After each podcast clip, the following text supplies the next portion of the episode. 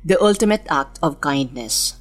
Alam ni Jesus na naganap na ang lahat ng bagay, kaya't upang matupad ang kasulatan ay sinabi niya, nauuhaw ako. May isang mangkok doon na puno ng maasim na alak. Inilubog nila rito ang isang espongha. Ikinabit iyon sa isang tangkay ng hisopo at idiniit sa kanyang bibig. Nang masipsip na ni Jesus ang alak, sinabi niya, naganap na. Iniyuko niya ang kanyang ulo at nalagot ang kanyang hininga. John chapter 19 verses 28 to 30. Jesus lived a life of perfect kindness. He healed the sick with love and compassion. Minsan habang naglalakad, isang leper ang biglang lumuhod sa harapan niya at nagsabing, Lord, if you are willing, you can make me clean. Jesus reached out, touched him, and said, I am willing. Matthew chapter 8 verses 1 to 4. Hindi lamang physical healing ang ibinigay ni Jesus sa taong yon, kundi isang bagong buhay.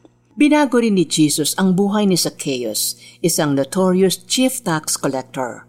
Moved by the acceptance he received from Jesus, ipinamigay niya ang kalahati ng kanyang kayamanan.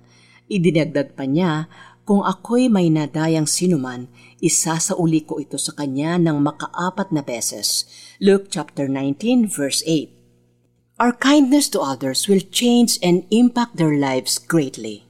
May isang milyonaryong nag-travel sa ibang bansa ang ginustong tumulong sa nangangailangan. Sinubukan niyang i-apply ang sinasabi sa Matthew chapter 20 verses 25 to 35, Ako'y isang dayuhan at inyong pinatuloy. Nagpanggap siyang turistang ninakawan. Wala ni isa man sa nilapitan niya at hininga ng tulong ang naawa. Finally, he saw a man who looked worn out and dejected at the park. Kinausap niya ang lalaki who then agreed to take him kung saan siya nakatira. Naglakad sila hanggang makarating sa likod ng malaking building. Naglatag ng higaan ang lalaki at sinabing, This is my home.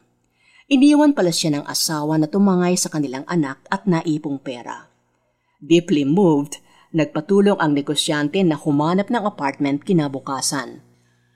To the homeless man's surprise, para sa kanya pala ang apartment. In-enroll siya ng negosyante sa IT school. Nakapagtapos at nakapagtrabaho siyang muli.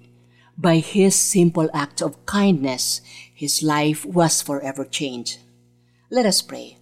Lord, thank you for reminding me to be kind to others. Forgive me for the times when I have been unkind. Teach me how to live a life of kindness. In Jesus' name, Amen.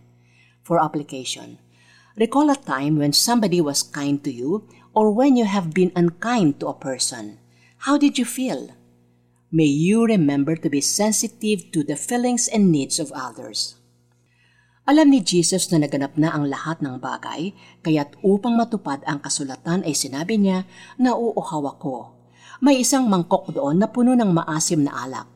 Inilubog nila rito ang isang espongha, ikinabit yon sa isang tangkay ng hisopo at idiniit sa kanyang bibig. Nang masipsip na ni Jesus ang alak, sinabi niya, naganap na. Iniyuko niya ang kanyang ulo at nalagot ang kanyang hininga. John chapter 19 verses 28 to 30. Kindness is love and forgiveness we received from Jesus. Let us return the favor to others.